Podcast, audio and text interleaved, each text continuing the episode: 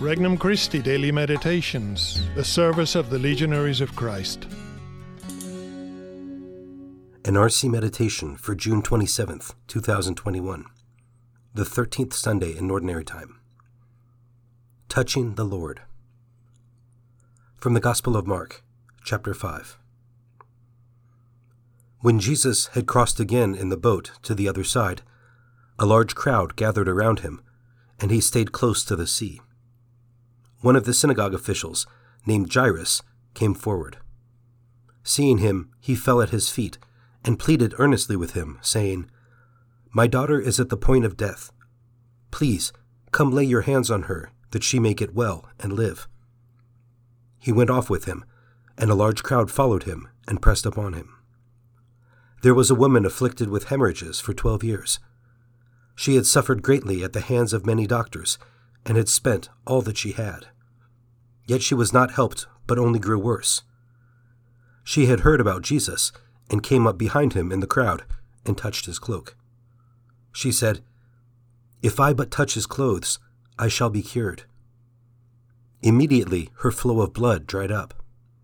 She felt in her body that she was healed of her affliction. Jesus, aware at once that power had gone out from him, turned around in the crowd and asked, Who has touched my clothes? But his disciples said to Jesus, You see how the crowd is pressing upon you, and yet you ask, Who touched me? And he looked around to see who had done it. The woman, realizing what had happened to her, approached in fear and trembling. She fell down before Jesus and told him the whole truth. He said to her, Daughter, your faith has saved you. Go in peace and be cured of your affliction. While he was still speaking, people from the synagogue official's house arrived and said, Your daughter has died. Why trouble the teacher any longer? Disregarding the message that was reported, Jesus said to the synagogue official, Do not be afraid, just have faith. He did not allow anyone to accompany him inside except Peter, James, and John, the brother of James. When they arrived at the house of the synagogue official, he caught sight of a commotion, people weeping and wailing loudly. So he went in and said to them, Why this commotion and weeping? The child is not dead, but asleep. And they ridiculed him. Then he put them all out. He took along the child's father and mother and those who were with him, and entered the room where the child was. He took the child by the hand and said to her, Talitha cum, which means, Little girl, I say to you, arise. The girl, a child of twelve, arose immediately and walked around. At that they were utterly astonished. He gave strict orders that no one should know this, and said that she should be given something to eat. Introductory Prayer Lord Jesus, you taught, Ask and it will be given to you. Seek and you will find. Knock and the door will be opened to you. You invite me to place my petition here before you. I believe, Lord, that you will hear my prayer if I earnestly ask you with a sincere heart. I hope in your goodness and mercy, and I offer you my love, even if it is paltry in comparison to yours for you are the wellspring of love and goodness itself.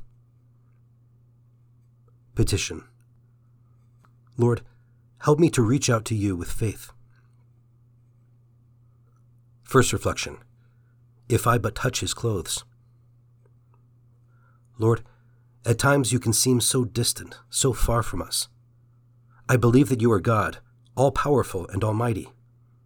Yet, Lord, I believe that you want me to come to you as great and as mighty as you are, you invite me to come to you as a little child. How seldom do I seek to reach out to you like the woman suffering a hemorrhage? What great faith she has. All she wants to do is to have contact with you. She doesn't seek much, just a brief moment.